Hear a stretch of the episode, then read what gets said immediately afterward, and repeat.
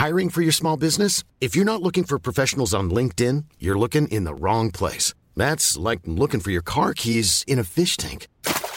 LinkedIn helps you hire professionals you can't find anywhere else, even those who aren't actively searching for a new job but might be open to the perfect role. In a given month, over 70% of LinkedIn users don't even visit other leading job sites. So start looking in the right place. With LinkedIn, you can hire professionals like a professional. Post your free job on linkedin.com slash people today.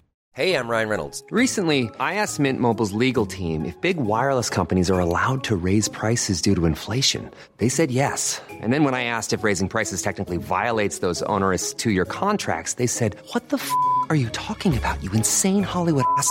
So to recap, we're cutting the price of Mint Unlimited from $30 a month to just $15 a month. Give it a try at mintmobile.com slash switch. $45 upfront for three months plus taxes and fees. Promo rate for new customers for limited time. Unlimited more than 40 gigabytes per month. Slows. Full terms at mintmobile.com. The Manchester Football Social, EFL and Below Show with Football Manc Cave. Hello, this is the EFL and Below show from the Manchester Football Social in association with the Football Manc Cave. You'll look at all the football action in Greater Manchester that doesn't come from Old Trafford or the Etihad Stadium. No Manchester United or Manchester City here. We'll be talking about the Championship, League One, League Two, and of course the non league scene in our great city. So why not tee you up with what's about to come? It's Bolton Wanderers. It's a winding up petition. It's a trip to the High Court. It's nervy times indeed. If you are a Bolton supporter, the situation with Ken Anderson has been rumbling on for ages now, and it shows no sign of slowing down. A court adjournment until the 3rd of April. We'll be picking the bones out of that one. And also, Paul Scholes, we spoke about him for ages on this podcast. We did week after week after week. Will he take the Oldham job? Finally, he does, and he lasts 31 days before walking out on the Latics. Let's not also forget about how well Stockport have been doing. They've got an FA Trophy semi final. They have also a trip to Wembley to look forward to if they can overcome AFC Fylde. But is their attention diverted away from the league and in towards that Wembley possibility. And also, we'll be talking about the National League North. Plenty of Greater Manchester sides in our National League North. And Ian has taken a trip to one of them. And talking of Ian, he's right here in the studio from the Football Manc Cave. Is Ian Foran? Hello, my friend. Hello, how are you? I'm good. I'm good. I'm refreshed, rejuvenated. Yeah. After another week uh, uh, of uh, dissecting what's going on in our local area. Also, we've got Aaron Benson here with us. How are you, Aaron? I'm very good. Looking at the situation with our local clubs in horror. Absolute horror. Yeah, it's not been the best of weeks, to say the least, for clubs in Greater Manchester. This is, of course, the EFL and Below show. Niall here with you. You can send us a tweet. Use the hashtag EFL Below. It's at MCR Footy Social on Twitter. Ian, you've also got a quiz for us later. I've got a cracking quiz. I can't wait for that. It's, I'm I'll tell you now, it's I'm better so than excited. I am so excited. Aaron's quiz last week went a It bit was- belly it up, was didn't short it? but sweet. Short but sweet. It was It short was but very sweet. short, yeah. I tell you what hasn't been short but sweet has been Bolton's trip to the High Court. So let's talk about that right now. The very start of the podcast, we need to let these people know who are listening at home, wherever they may be listening, wherever they get their podcasts, what's been going on. Because to be perfectly honest, it feels like every week, Ian, we're talking about Bolton. Yeah. Every week it's something different. One minute it's Anderson, one minute it's the Christian Doidge transfer saga, one minute it's the fact there's no food or drinks at the training ground. It's just something after another, after another, after another. And finally, I wouldn't say it culminated with what happened at the High Court, but a trip to the High Court was imminent.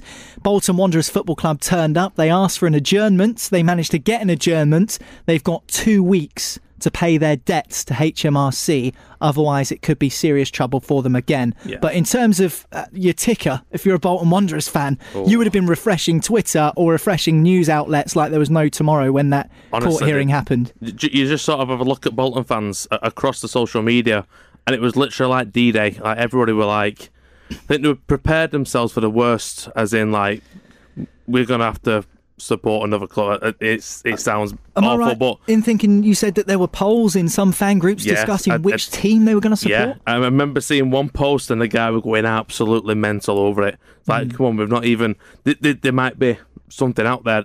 At that point, me personally, I didn't I didn't realise there wasn't a German option.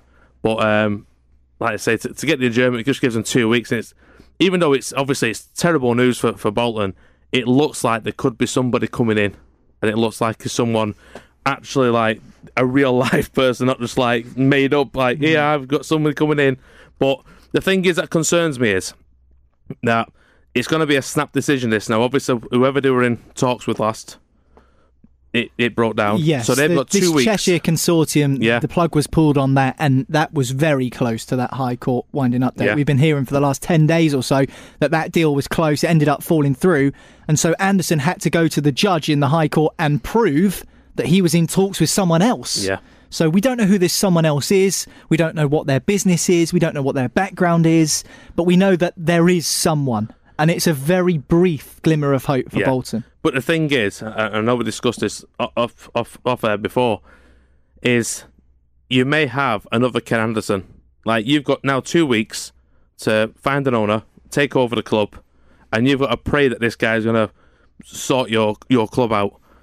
Now the EFL obviously they'll just be wanting to, to save Bolton. They won't want a, a uh, uh, Bolton to sort of I mean, it would look awful for the EFL. Yeah.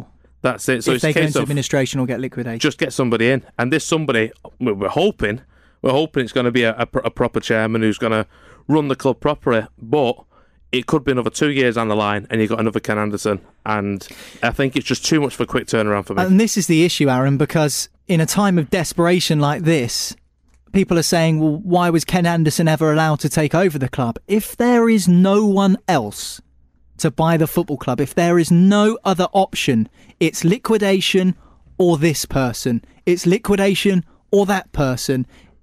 There's no choice for a club or its supporters but to take that road. Because if it gets to that point of desperation, as Ian says, D Day, sometimes you don't have much of a choice. You just have to go with what's in front of you. Yeah, and you don't think about the quality, do you? You just think we've got we're going to have a new owner of the club.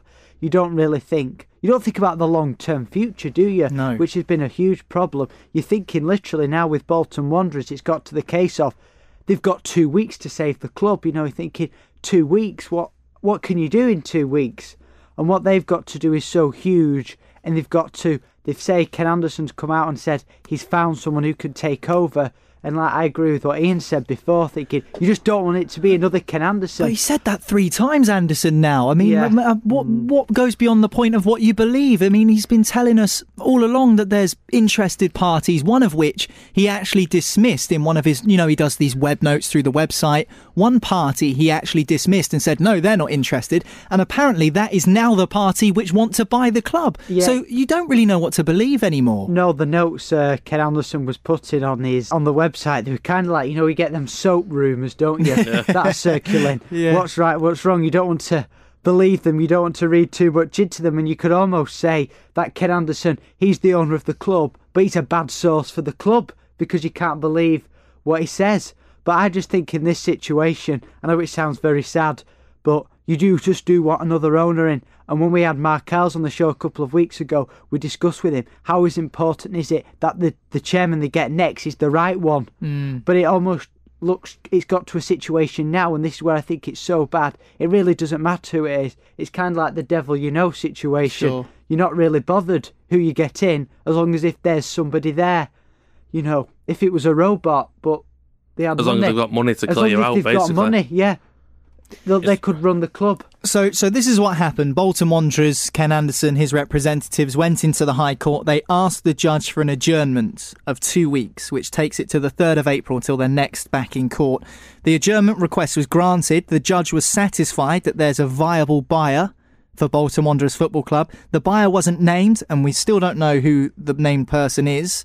But the buyer is said to be willing to pay off the club's debts which are obviously quite considerable and they're growing bigger every time. Uh, according to the Bolton News, which of course, as Aaron said, we had Mark Isles on the show a couple of weeks back, the buyer is somebody who already has a major stake in a high level football club.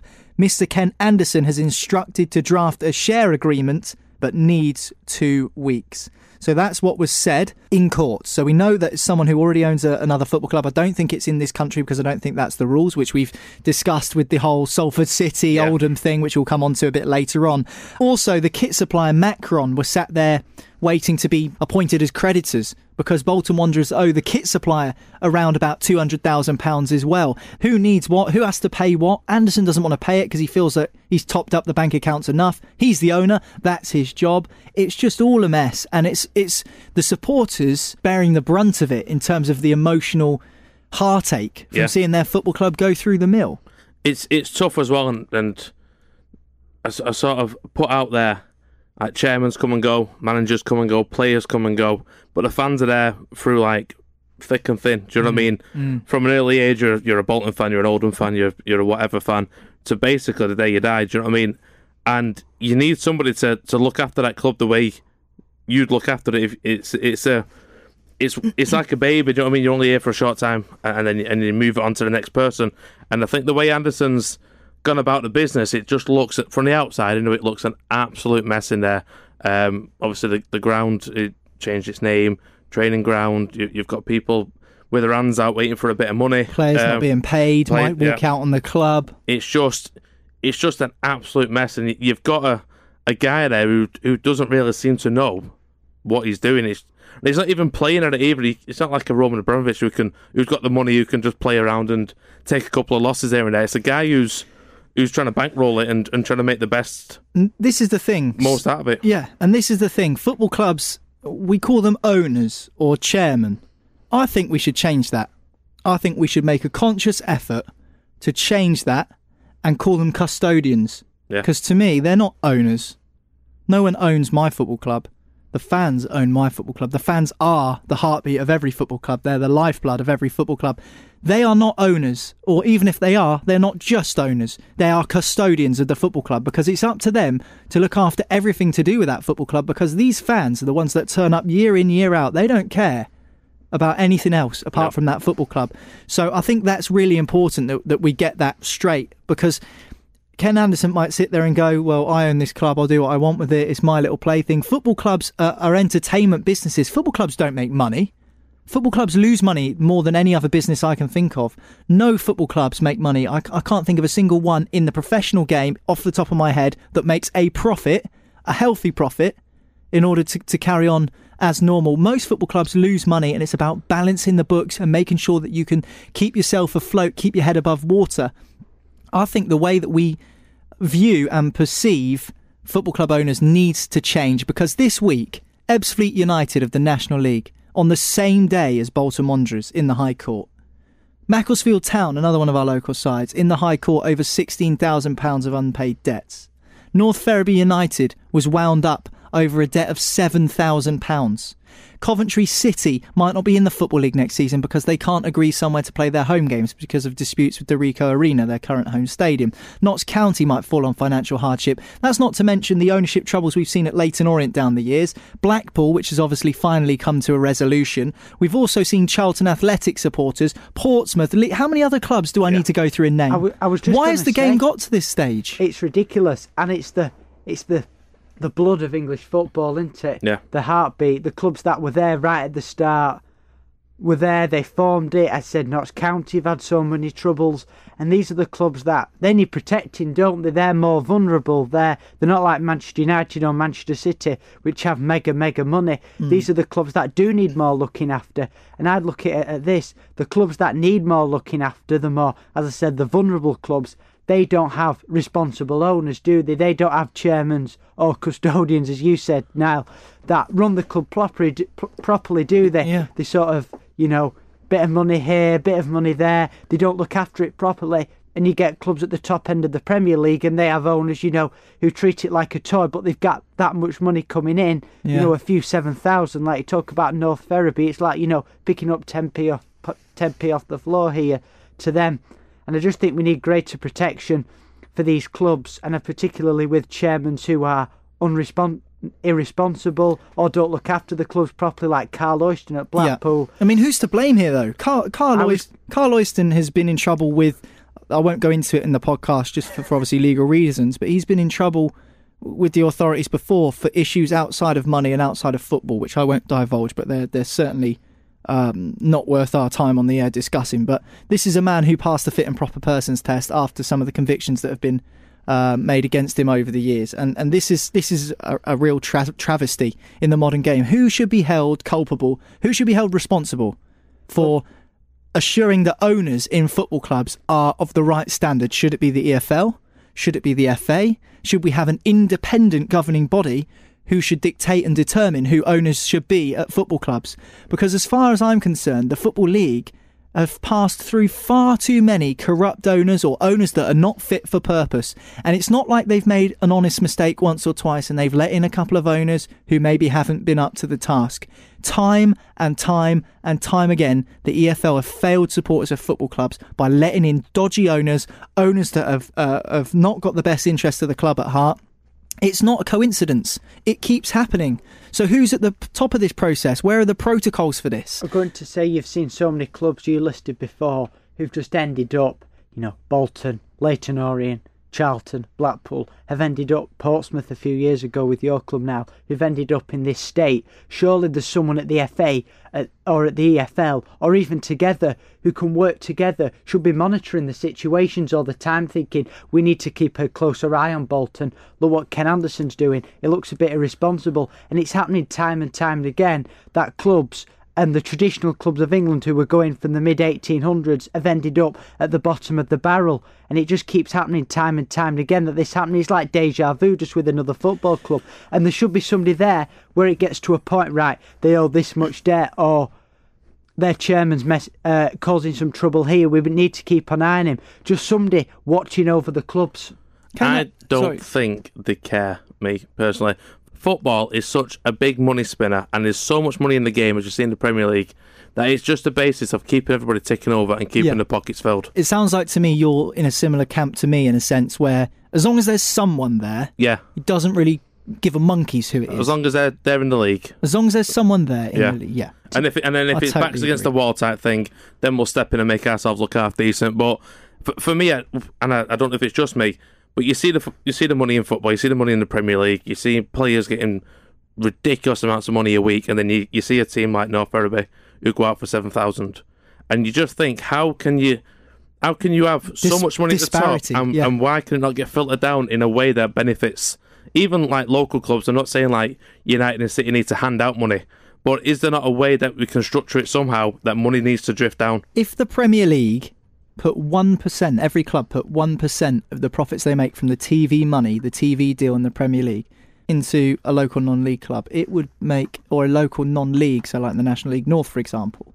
If Manchester United and Manchester City, Burnley, whoever put their 1% into the National League North, it would make a huge difference. But my issue is, is that might knock down even further down the pyramid. And it's almost like a domino effect that once you start at the top, it, it you know the, the difference is is that the Premier League is so far cut adrift from the Championship and Yeah. the Championship so far from Leagues One and Two, and that's the problem. But my question earlier on was who should be held responsible for ensuring that owners are up to standard. At the moment, it's the Football League. The FA didn't give a monkeys when my club were in trouble. They couldn't care less. In fact, they punished us. They took points off of us Yeah. being in administration. So should there be I'm I'm saying I'm not lobbying for this, but I'm saying should we consider there being an independent body or an independent organisation which then takes owners on face value and then also does some research and figures out whether they've got proof of funds enough to cover the cost of running the club. Because Ken Anderson would have had to prove when he gone into Bolton that he could afford to run the club. So it's transpired down the weeks and months he can't afford it. So why was he allowed in there in the first place? Doesn't this come back to the idea we were talking before of you have Ken Anderson or liquidate? You have a Ken Anderson's replacement, sorry, or liquidation. It's lesser of Well- two evils. Well, yeah, exactly. And you just go back into that loop of Ken Anderson 2.0, and you know that could happen with so many other uh, football league, non-league football clubs, wouldn't it? Really? Well, It's a So- dangerous game because my team, it happened to my team. Um, the owner we had back in the Premier League days, under when Harry Redknapp was the manager, Portsmouth won the FA Cup, got into Europe. The money ran out because of. I won't go into the story because we'll be here for a whole podcast if I explain that. The money ran out, and then it was a succession, a chain of bad owners. Because who's going to be willing to buy a football club in that situation? That's it. And It's just not going to happen. and you feel like like it's someone now uh, with the, with the, with the Bolton situation is we can get these on the cheap because they're in dire straits. Do you know what I mean? So let let's get in there. Let's let's get a football club, and then we'll promise the world blah blah blah, and then you end up in another situation. Hmm. But I think it's just it's people who haven't got not a lot of money because they have, but I mean like they haven't got the money to run the club and prosper over a, a, a period of time. It's a case of let's get this club on the cheap. let's just sort them out. We'll become heroes overnight, and then in a couple of years when the money runs out, blah blah blah, and then next guy comes in. But I feel like two weeks is not enough time to do a fit and proper test and some research. It's like getting a mortgage in a week. You don't. You, you know I mean? Like for me, you you've got to get accounts and all this malarkey. And, Unless you had uh, dollar signs yeah, for days in your bank account, then That's they go, it. okay, here you go, here's your mortgage. but you've got to prove absolutely everything. So, in two weeks' time to take over a football club, and you've got an em- employee basis of hundreds. yeah. For one person to come in in two weeks' notice, I think it's ridiculous. I think it needs a better system, and I think yeah, an independent board with specialists in different areas Agreed. would be such a better a better way of doing it instead of just going. Yeah, you seem like you got a couple of quid, mate, bouncing. Yeah, absolutely. And you can tell I'm very passionate about this subject, and I really hope that it works out for Bolton Wanderers. It it genuinely breaks my heart to see a football club and another football club at that go through the same thing that I had to go through, and thousands of other supporters at other clubs have had to go through over the last few years. It has to stop, and I don't know how it's going to stop, but it needs to stop, and we need to find a way to make it stop. We've been chatting about this for ages now, and we could talk about Bolton for a whole entire podcast, but let's just hope by the next week or so, when we do find out what happens on April the 3rd when they return to the High Court, that everything's in order and they can continue in a much more constructive fashion than they have been recently.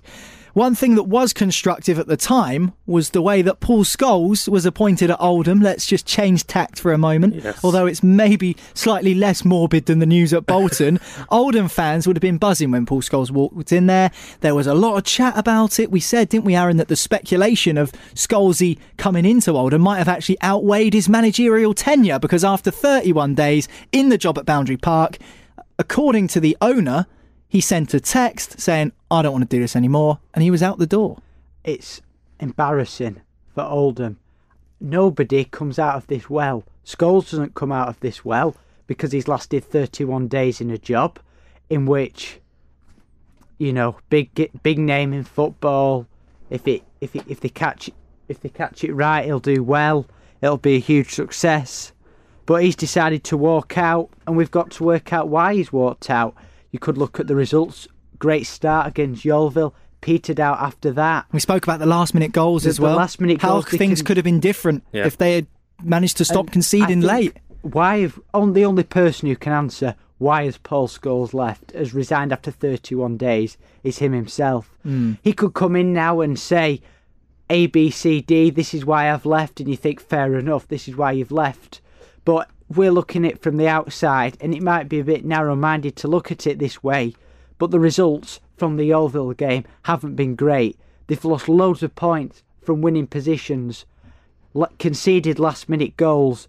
And personally, for me, had they been winning them games, the problems off the pitch that exist that have been speculated, you kind of put them. on- I personally think, and this is only my opinion, you put them on the back burner because they're winning games.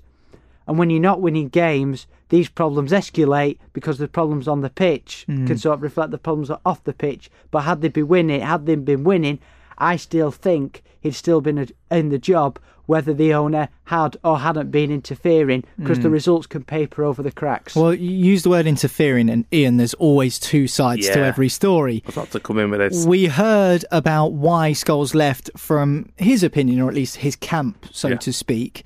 Um, he was assured by the owner, and I think this is part of why it took so long for him to get the job, aside from the whole Salford City ownership situation.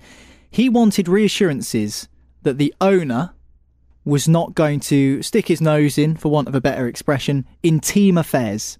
It's been said that the Oldham owner has been making decisions um, almost as if he was the manager which is something Scholes didn't want. He didn't want to be undermined, and he was assured when he took the job that that wasn't going to happen. The owner wasn't going to get involved in team business, and that Scholes was going to be the sole manager and controller of that football team. As it's transpired, Scholes has come out and said, I was sold a lie. It didn't work out how they told me it was going to work out, so therefore I've walked away. The owner has come out and said, Well, I was in Dubai for the past two weeks. And he sticks by his suggestion that he never got involved in the first place. So we've got one camp in Scholes saying one thing, we've got the owner saying another thing. What do the supporters believe? What are they supposed to believe? Again, reading on social media and, and chatting to a couple of Oldham fans, they point me in the, in the direction of, of one guy who said the guy wasn't in Dubai, because he was on the same flight as me coming home from Dubai, like a week before this text would have dropped. He says so. He's he's supposed. I mean, it's all alleged as such, but thi- this chairman, and it's another case of another chairman coming in and kind of playing about and, and doing what what they feel like they want to do. For a chairman to come in and, and suddenly start to tell people how to pick a team, it's like me going down and going, "Yeah, Scotty, I think he should be playing today." You know, someone who who who may know the game but doesn't know what he's looking for. He's not down at the training sessions. Um, it, it again, it just seems from the outside he was a very interfering guy. Um, Scholes is obviously just thought, no, it's not for me. This, It's like obviously other managers may have put up with it, um, sort of see it out a little bit more, trying to work with it a little bit, but Scholes just turn around and go, no, not for me. And you look at Oldham, and, and a lot of the fans it like a poison chalice as such. Like that Oldham job does not look promising and does not look inviting to somebody going for it. If you if you're a manager, you're thinking, oh, I've heard these rumours, I've heard this rumours, um, you know, like I think there were, there were bailiffs supposedly turning up at the ground, cutting gas supplies off or something. Uh, team coaches aren't turning up. No, there's like just rumours. There's, there's more fuel to the fire getting added. And from the outside looking in, you're not going to think. And then you get a manager walk away after Yeah. 31 days. I mean, Do you know what? I fancy that job. yeah, exactly. I totally agree. And according to Mr. Uh, the owner of Oldham, Scholes resigned by text. So what? In my opinion, football's a ruthless enough business. But didn't Frankie Bunn get fired by email? Mate, Because he, honestly, he was saying it's he's only sent me a text and It's it's absolutely ridiculous. Yeah. However, I don't know whether I believe Paul Scholes because, and this is why, and I'm not calling Paul Scholes a liar by any means. I'm just saying it's open for discussion in my brain because at a Salford City press conference about a week before he was unveiled at Boundary Park as Oldham manager, a journalist doing what journalists do tried to dig for some information and asked Paul Scholes, "Are you linked with the Oldham job? Are you interested?" And Paul Scholes shook his head and went, "No." And I know things can change in seven days. They say a week's a long time in football, but a week later he was sat there in front of me at Boundary Park being unveiled as Oldham manager. So why should I believe? After all that speculation, I was told by so many different people Scholes was going in there. The man himself says no, he's not, and then it puts it into doubt, and then he's there. So I mean, I know he's trying to protect himself probably and protect and protect his uh, op- his chances of getting the job or whatever. But I mean, if he's saying one thing, the owner's saying another. Both of them have a track record of not being hundred percent truthful. So I mean, that puts you in a sticky situation. Yeah, it sure does. And in this situation, what we're discussing now, we don't know what's fact. We don't know what's No. what are lies, basically. And this is where I think you've got to be quite careful. All we know is that there was a hell of a lot of speculation linking Scholes with the job, mm. which he denies seven days before at a press conference, if you've just said, Niall. And then, you know, a week later or so, he's, uh, he's in the dugout at Boundary Park. Uh, we can only talk about the facts, and they are he's lasted 31 days. I personally don't feel that in the, the when he on day one he took over the job, to day 31, the situation surrounding the club, within the financial situation, the situation with the owner, would have changed a great deal. I think before he would have no- gone in, he would have surely have known that the situation at Oldham was not pretty. it wasn't great. But how come at the end of 31 days he's like, uh, you know, I've I- been, I've been, one minute, I've been lied to. You know, he's he's picking the team, he's interfering. Well, you know the club. Or was he just not up to the task? I, I've I would, because that's- because that's- I said to you a couple of weeks ago, I said I didn't think Paul Scholes was manager material. And that wasn't me being disrespectful. Just some people you can just see it, some people you can't. Yeah. Some people surprise you. I was hoping Scholes would surprise me. He was an unbelievable footballer. I just didn't ever think he would go into management. It was a shock enough when he turned up on BT Sport, Yeah. sitting there being a pundit. Well, according to reports, there was rumours that the players had to drive themselves to the game. There was no coach that turned up. A coach company have come out and issued a statement, Orion Travel, saying that this is not true. Right, have they? Yeah. Right. And also, uh, according to a local newspaper, they claim they've seen documents which contradict a suggestion that bailiffs are in the club in the week leading up to said game. So, according to documents and reports, Paul Scholes' claims are, are unfounded. Yeah. Uh, or rubbish, is, to use your words. I, I, w- was it just maybe he realised that management wasn't for him? Maybe he bit off more than he could chew, Aaron? I think we've got to watch this, and I was talking about this. You have to see what he does next. What's Paul Scholes' next move? If he at the start of the next season thinks, I'm going to go and manage another club, and offers come up, maybe in the League One, the Championship, or even back in League Two, other than Oldham, and something's come up and you think, you know what, I'm going to go for this, and he goes in and he has a great success, then we can look back at Oldham and say, no, he was right. There's problems with the club. I found a stat that said uh, Lee Johnson left the club four years ago, and since then there's been 10 changes of manager in the last four years, and 24. Uh, and when Joe Royle left 24 years ago, since then, there's been a change of manager virtually every year since. So Oldham basically, well, indeed, Oldham basically have been bringing in new managers and trying to just basically it's been like a revolving door in and out, in and out. But they've not they've not gone forwards, they've gone backwards. So they've had all these changes to only get worse. And we all agreed when we discussed Scholes a few weeks back that Oldham would need to change their approach to make it work for Scholes. So I do understand that if it if it hasn't gone as well, then maybe I could have some sympathy for him. And I would like to think he could go to another club and we could all be sat here eating our words. And yes, he mm. has been a success. And Oldham is run very poorly. But I personally, my gut reaction is that won't happen. We had former Manchester United player Quinton Fortune on the Manchester Football Social during this week. You can find that wherever you find your podcast. All you need to do is search Manchester Football Social and it'll be right there for you. Make sure you download it and subscribe to the show as well. Uh, of course, this is the EFL and Below show right here from the Manchester Football Social and the Football Manc Cave. But we had Quinton on one of the shows earlier on this week and he said knowing Scholesy during his playing days, Scholesy's the sort of guy that if something isn't right, he will he will leave it. He's not. He will just. He would say, "Right, it's not right for me. I'm not going to do it," which is interesting as an insight to the character and to the man. So something must have been quite drastically wrong for him to to walk away. But we've been quite morbid on this podcast so far, and I've been quite conscious of that. We've been talking about a manager leaving after 31 days, a club basically being liquidated. So I know Ian's got a quiz later, but before we end this first part of the podcast, I thought we'd do a double quiz. So I'm Oh, gonna yeah. I'm gonna do a little quiz as well for you. Paul Scholes, lasting 31 days, is in the top 10 of shortest managerial reigns in this country. Can you guess which number Paul Scholes is on that list? I can hear you clicking, I can hear you tapping. No Googling, no cheating. I want to know if you can tell me, out of the top 10, Paul Scholes' 31 day reign, where does that feature on the list? I'm going to go slap bang in the middle at number five. Number five. Aaron. Eight. Yeah, you beat me to that. Uh, seven. Seven. Seven? Yeah. Sure? Yeah. Seven. It's not five. It's Seven. not five. It's not seven. It's number nine. Nine. Who's number one? Who's number one in that list? I feel like I know this. Number one is Leroy Rosenior, No, I don't know it. no, I'd never have guessed. Sorry. who managed Torquay United in 2007. How long did he last at the helm of Torquay in 2007? I'm going to go something ridiculous like 37 minutes. No. no, he'd at least got a day in the job, you know. Do you reckon? It, well, the, the dinner, the uh, inauguration dinner would have lasted more than 37 minutes. About two two days. Aaron says two days. Ian? I'm sticking with 37 minutes. Coming to me head.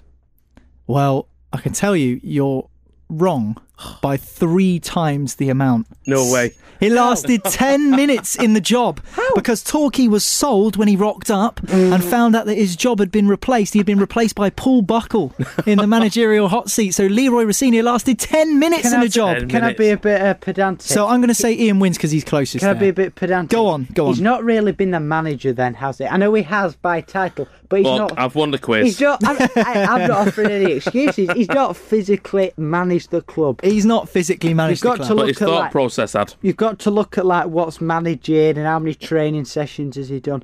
Could you say that until they've managed for a game, they've not really been the manager? In his head, he's the manager. Sure. 10 minutes 10, minutes, minutes, is oh, the record wow. an unwanted record held by That's Leroy never gonna get beat. Paul Scholes nowhere near it with 31 days anyway this is the Manchester Football Social the EFL and Below show in association with the Football Manc Cave coming up in a second we're going to be having more quiz fun with Ian this time he's got a tough one is it a tough one for us I think it's a belter. a belter. A belter. A belter. Well, I'll hold you to that. And fun. what's also belting is League One at the moment. 12 teams in a possible relegation mix up between 12th spot Plymouth Argyle and the relegation relegation zone. There's only three points difference. It's absolutely crazy. Also, we'll be talking about Stockport and Ian's little excursion to FC United. Manchester Football Social. Subscribe to the podcast now and never miss a show.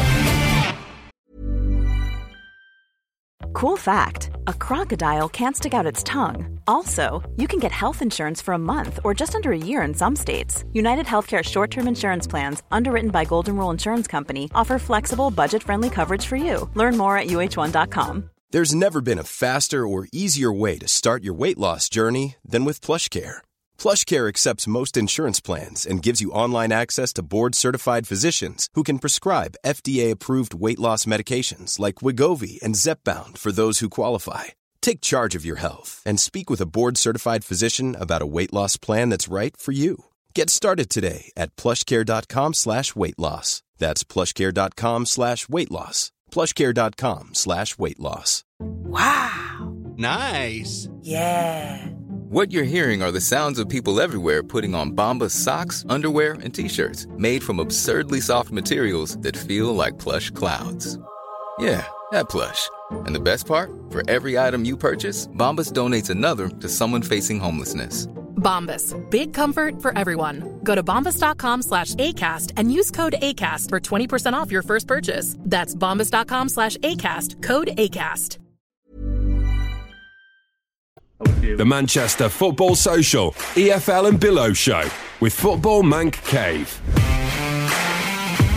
Welcome back to the EFL and Below show with me, Niall McCaughan. Alongside me in the studio, we got Ian Foran from the Football Manc Cave. Good evening to you, or good afternoon. Could be good day. Could be any time of the day to people, because of course this is a podcast. But how are you anyway? I am good. How are you? I'm fine. I'm looking forward to your quiz.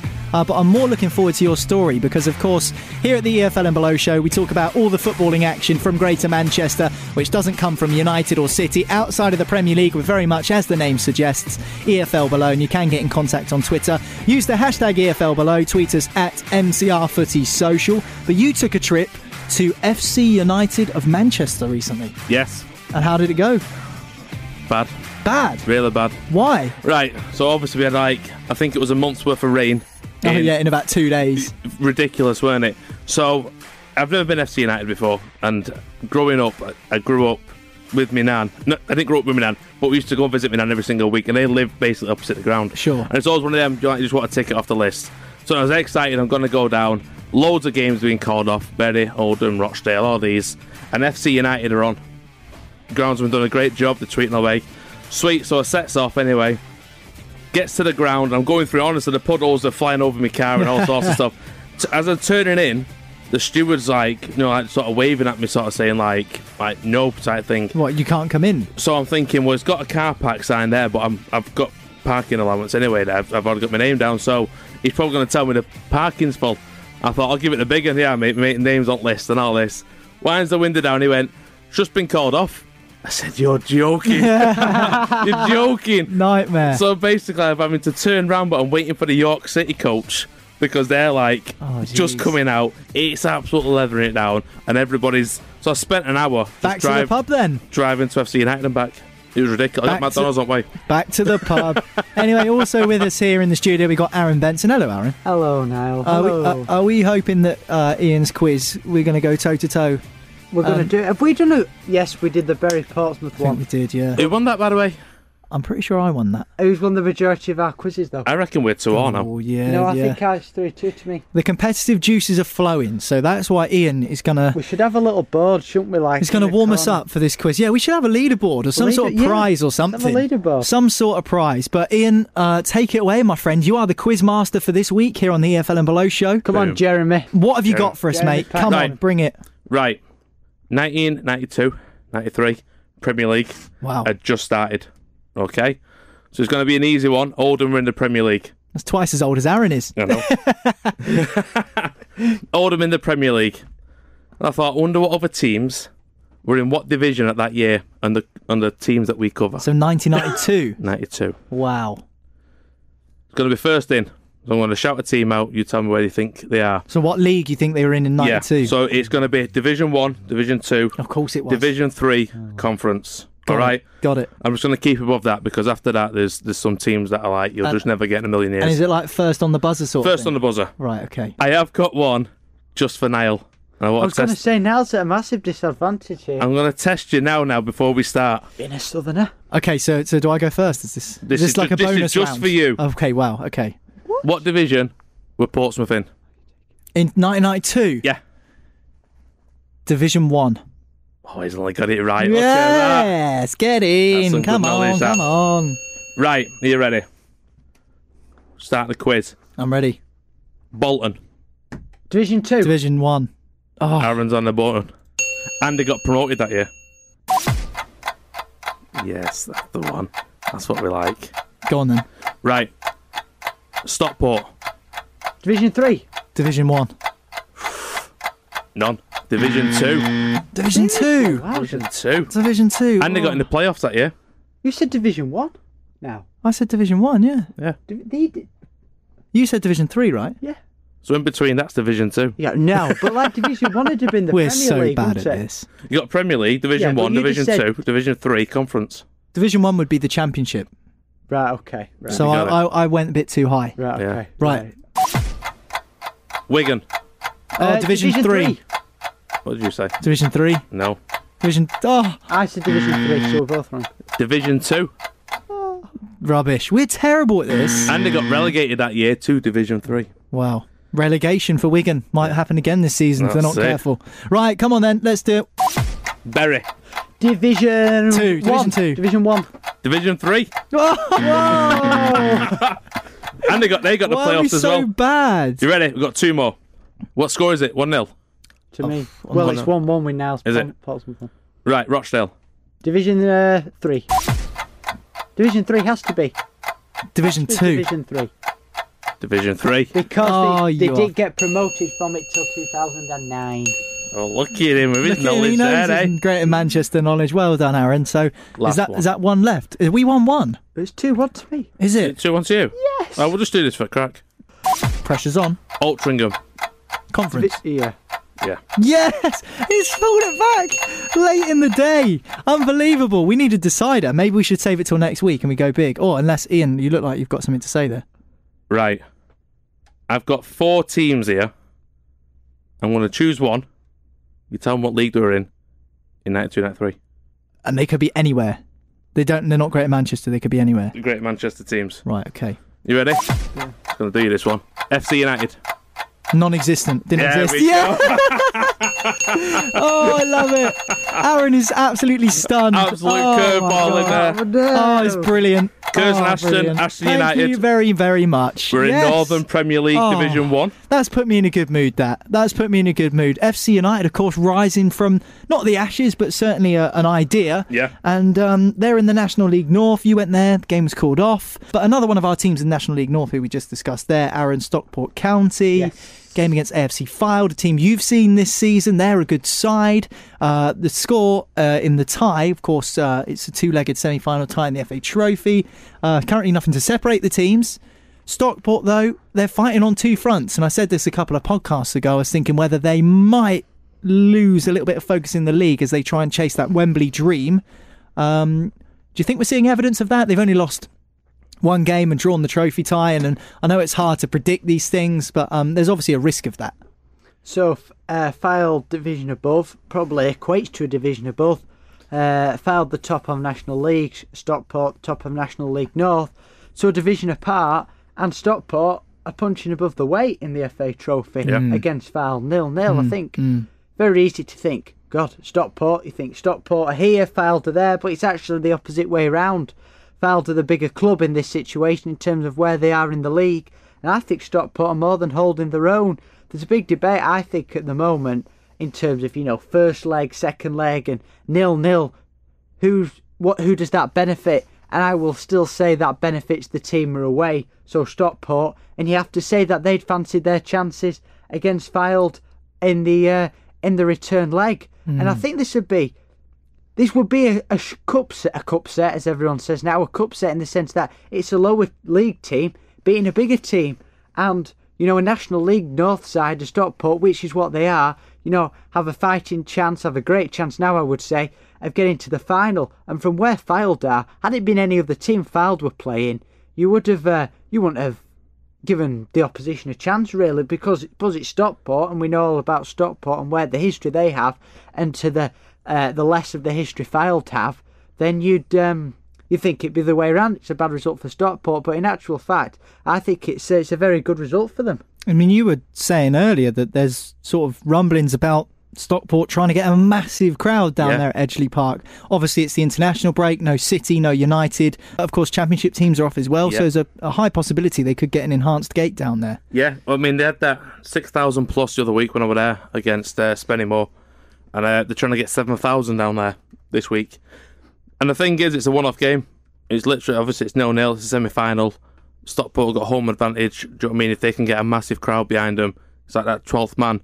They could get into the final, and it, it'd be a great achievement. And it'd just sort of go in, go in hand in hand with their season and obviously their run. I know obviously they lost mid uh, beginning of March, and, and we yet to sort of see the the the repercussions of that in the league. I think, um, but I think if they can get a result against Fylde, which they're more than capable of doing, then I feel like they're in pole position. I've been saying it for a couple of weeks. They're in pole position to go up and pip Chorley. Chorley have they've won three out of the past five. Um, they are only four points behind Stockport, but they have they have got a game in hand, Mm. and I think and they've got obviously they've got Chorley to play, which I've been saying that is, that is the game as long as they're within touching distance of them. I fancy Stockport. I just Yeah. think the momentum's with them. I think sometimes these things can work either for or against you. I don't know how you feel about this, Aaron, but I mean, as a big club, you can either crumble under the pressure and the weight of expectation, or you use that as a weapon against the teams around you, and you kind of use that fear factor to get a leg up. I would say there is more chance of a massive crumble after you've had a the unbeaten run because losing, you forget how to lose, don't you? It goes out of your system. You know, it's not just the losing the game, but it's the chat in the dressing room afterwards, the drive home, you know, going to bed at night, you know, the first training session back the review. And for the first time, you're having to review the game negatively because you've lost. Mm. And I think it's the response from uh, the negative reaction to the defeat, which is so important. And Stockport going to Fylde, this could have been a really tough afternoon with the way Fylde have been going along in the league. But I think you've got to say that Stockport held their own, more than held their own against a team, as I've said, a, a full division above. And, you know, the game is in their hands. For Stockport, the club they are, they're juggling the FA Trophy and fighting to be champions in the National League North. And when you're winning, how many games it how many games you've played becomes irrelevant because if you're a, a footballer, you're there to win games. You want to be fighting for uh, going deep in cup competitions and you know pushing for promotion. And when you're uh, you know you're winning games, you just want to be playing. You want to be playing all the time, don't you? Because you've Mm. got that much confidence. Well, football's about glory, isn't it? Yeah, so, I mean, and it's about winning. Yeah. And when you're winning, you you you get that bug, don't you? You get that feel. You just want to keep going.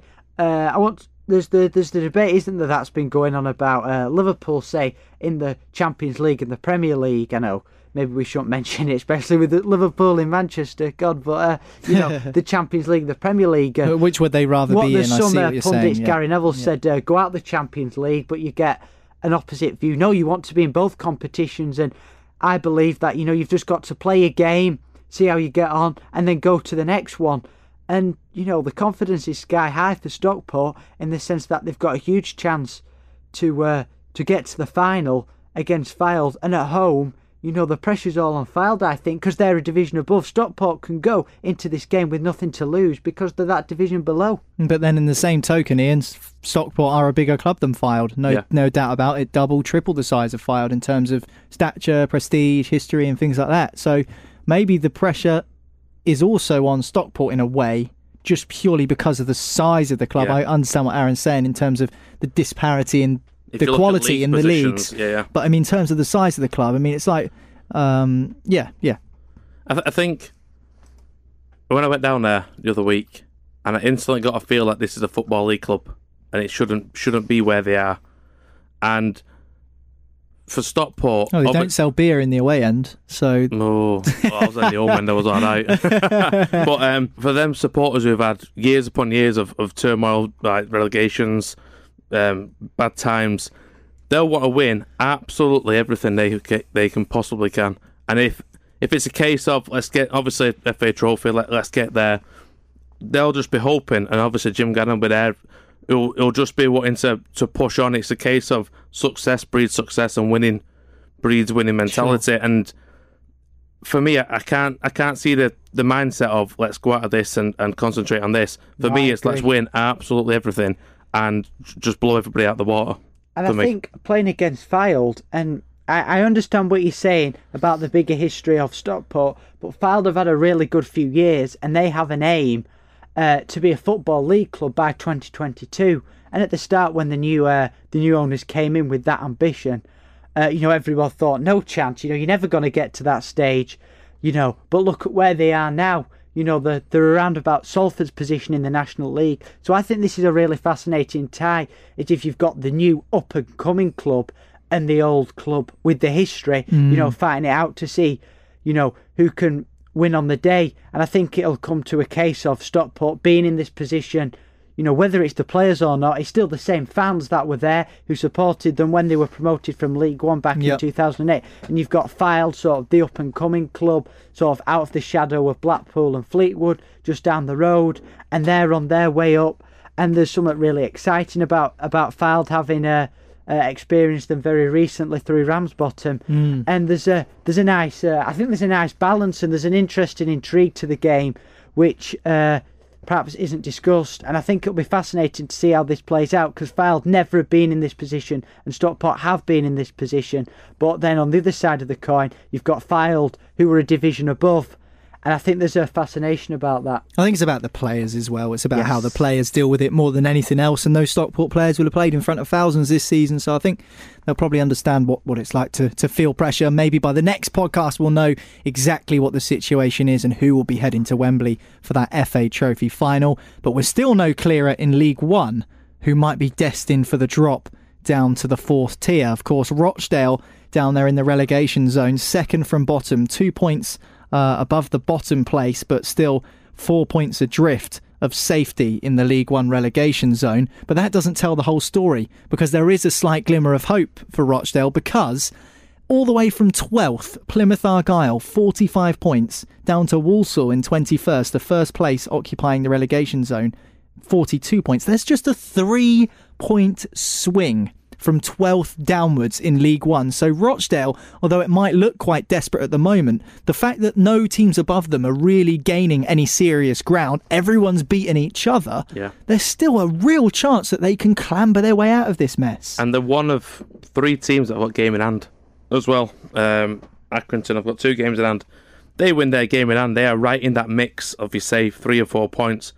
And I feel like whoever's going to get the run in this bottom four is is, is got the chance to, to pull themselves out. You see Southend there on a terrible run. You sort of see Scunthorpe there on a bit of bad run. Accrington bad run. Wycombe bad run.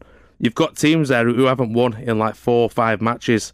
If you can string a couple of wins together, look at Wimbledon. They've they've shot up the league with, with three games on the bounce, Well, I mean, wins yeah, and a draw. as you say, Bristol Rovers were in Yeah. peril a couple of weeks back, and now they, they look comfortable in 13th. Yeah. But that's not the case. They're nowhere near comfortable. They're But they- still in a relegation fight. They're literally out only two points off, which is it's you're looking at mid table and you just instantly your brain goes, Oh, they're all right, they're sorted.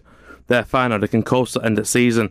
You actually look at the points and you think it, it's going to be a fascinating end, and it's fascinating to watch this uh, unfold over the next sort of what what we got eight games or so. And I, I think if Rochdale need Rochdale need results, Rochdale needs to put everything into into BBM, and they need to get a couple of couple of wins there because they've got a real chance of staying up by the skin of the teeth and then building towards next year. How do you Uh, see it? How, how do you see this relegation battle? How do I see it? I see it as teams with the possible exception of Bristol Rovers, who had three wins on the bounce recently. Man, AFC Wimbledon, no one's really got any form. It's all one step forward, one step back, one win, one draw, one defeat, back to back defeats, you know, hat trick of defeats. No one's really finding form. No one's pulling away. No one's pulling away, and I mean, obviously nobody's pulling away because no, no one's winning or winning consecutively, and all the teams at the bottom are taking points off each other. Hence, why you've got a situation where you know, in 12th position, Plymouth have 45 points and Walsall in 21st have 42. and I think it's so. It's just hilarious. neutral in this situation. It's brilliant as much as it's- fantastic yeah. We're all neutrals in this situation. You're not bothered about the League One because it's not going to No, affect you greatly, we're is not it now? get sucked into it, I don't think. Portsmouth. But you know, we can all look at this situation and think this looks, you know, fantastic. Looking at this, and all the other teams are taking points off each other, and this is what happens. No one's got any real form, so all the teams end up together. It's like one massive sandwich. and uh, it's quite a good analogy, actually. Uh, so you've got this massive. Look at him. Uh, High so no five one's got much form, and Bradford they've struggled, and Rochdale haven't got much form, and no one's really doing that well. And No, it's so indifferent. Isn't it? You're looking at the form tables. Rochdale have just like win, draw, loss, loss, win, draw, loss. It's there's no one like apart from the top five. Ev- there's so many losses in there. It's it's just There a weird table to are look genuinely two halves to the table. Yeah. You've got Plymouth Argyle from 12th downwards on 45 points. Then there's a five point gap between 12th and 11th. Now, it doesn't sound like ah. much, but I mean, it's a clear division between Burton on 50 and then 50 and above, and then 50 and below. I mean, it's almost like that's the cut off point like 50 points. divisions in one. There's Luton to Charlton from 80 to 67. Then you've got a further 10 points drop to Doncaster to Burton, who's only seven. Then you've got a further five points between Burton and Plymouth. So it feels like, you know, there's three, there's one league, but it's split up into three little ones. And I've been saying for so long, and I don't know what you think, the pair of you think, but is there much, is there a great, other than one or two teams, say Luton, Barnsley, is there a great difference in the football league between the fourth, fifth, the team fifth or sixth, and the team at the bottom of the league? Is there a great, is there a huge difference in terms of quality, bar a striker who's going to get you 25 goals a season and a six foot three centre half who's going to, you know, shore up the defence a bit? Is there a great deal of difference in terms of actual football quality? Football's a game of such fine margins. So I think, like you say, having two strikers who can score you 15 goals a season each is better than one striker who can score you 25 Yeah. by Yeah. the margin of five goals. You know, and those five goals might win you five games, one 0 I mean, this this is the thing: five fine margins in football, and I, that's a really good point, Aaron. To be perfectly honest, because in my opinion, from the experience of being down in Leagues Two and League One with with Portsmouth over the last few seasons, is that the difference between being at the top end and the bottom end of the table can be as simple, can literally be as simple as losing two or three games in a row. It's a fascinating league. You get these bigger clubs coming down, and because they already have a huge financial advantage, it be kind of becomes impossible for the teams such as Accrington, Stanley, uh, Rochdale, you know, Southend, who don't have that a huge amount of money, and because of the financial gap is so huge, you end up in a situation where some clubs you're in the same league, but you're like there's so many mini leagues and you don't really care about what the other teams are doing and vice versa like Accrington Stanley probably don't care about what Sunderland are doing because it's not a fair test. Yeah, because mentally already they're like Yeah. Sunderland are up, Portsmouth are up. is that is that not football though? Because in your head they should be up, they should be playing championship. So it's already like the, the chalk it off as a loss. Bump. We'll, Is, that, is that not just that fo- is that not just football though? But wouldn't you not you wouldn't really expect Sunderland to be in League 1, would you though? I know it's football, but you wouldn't expect Sunderland No. to be there. But I wouldn't expect Burton Albion or Fleetwood or Stanley or I don't know Morecambe in League Two to be even be in the football league. Well, yeah. When I was growing up, Yeovil Town were a conference club nailed on. Now they've been in the football league for 15 years. It's That just kind like, of that's the the way it's the way it is. The I mean, way you, it goes. you look at some of the Premier League teams in there, and you think they're not Premier League teams. Huddersfield, you've had Bournemouth, Cardiff, Brighton. you've had Blackpool in there. Yeah. Do you know what I mean? Even Burnley. You, know, you look at it, and you still think they're not they're not a Premier League team. It is. It's it's it's just a. I think for me, a, a team. It's just if it's their season, if, if something clicks. It's, it is literally a look at the draw. If they get the right manager, the right players at, at the right time, Yep. it happens. Yeah. If it doesn't, then you, you're knackered. Very Absolutely. quickly. Go on. Uh, do we think because of the financial situation between, say, Sunderland, to use the example again, Sunderland and Accrington Stanley, do you think this is kind of inevitable that you are going to have teams cut adrift? This could we could become more used to seeing this. Is what I'm because I'm saying because of the money, and that basically you have teams in League One where they are not going to go up, and they are not going to go down at the top to the bottom level. Yeah, of course. That's boring, isn't it? Yeah. I would rather. It sounds ridiculous, and loads of people have kind of said that's a weird viewpoint. But I've said this for years. I would rather be, let's just say, like what Bristol Rovers are, or what Oxford are, Shrewsbury, Scunthorpe. I'd rather be fighting off relegation than sat there like Burton on 50 points, Fleetwood on 52. They're not going to get into the playoffs. They're Yeah. not going to get relegated. You're neither here or there, the season's boring. The season's kind of dead now. It's just derby games, isn't it? It's derby games, and then- what What do you live for? Having Sunderland and Portsmouth come to your ground, it's Yeah. just just one of them. And it's like I say, just petering out, just just turning wheels. You, you wanna, you don't want to be in a relegation battle, but you want something to have a bit of excitement about. Then we're a nice, easy mid-table club, and that's it. Another argument that I heard last season when Rochdale stayed up on the last day of the season, and it fits in with what we've just been talking. Would you rather in a relegation battle and stay up on the last day? Or would you just stagnate in 12th position for the last 10 games? Ooh, I don't know. Football's about drama. Maybe we should we should save that cliffhanger for another day because we have been Different chin wagging for absolutely ages. Uh, Ian, thanks for joining us. Aaron, you. thanks for joining Thank us. you, There's the guys you. from the Football Manc Cave. Don't forget to visit the website for all the latest news uh, about football in the local area. Of course, I've been Niall McCaughan from the Manchester Football Social. Don't forget if you do have a shining to Manchester United or Manchester City, you can find our dedicated podcast to both of those football clubs. All you need to do is search Manchester United Football Social wherever you find your podcast. You can find it there, or Manchester City Football Social in the same way, and you'll find your Manchester City dedicated show as well. But don't forget to subscribe to the show. This is the EFL and Below show. Leave us a nice little review as well, and we'll speak to you next time. Manchester Football Social. Subscribe to the podcast now and never miss a show. Mom deserves the best, and there's no better place to shop for Mother's Day than Whole Foods Market. They're your destination for unbeatable savings, from premium gifts to show-stopping flowers and irresistible desserts. Start by saving 33% with Prime on all body care and candles. Then get a 15-stem bunch of tulips for just $9.99 each with Prime. Round out Mom's menu with festive rosé, irresistible berry chantilly cake, and more special treats. Come celebrate Mother's Day at Whole Foods Market.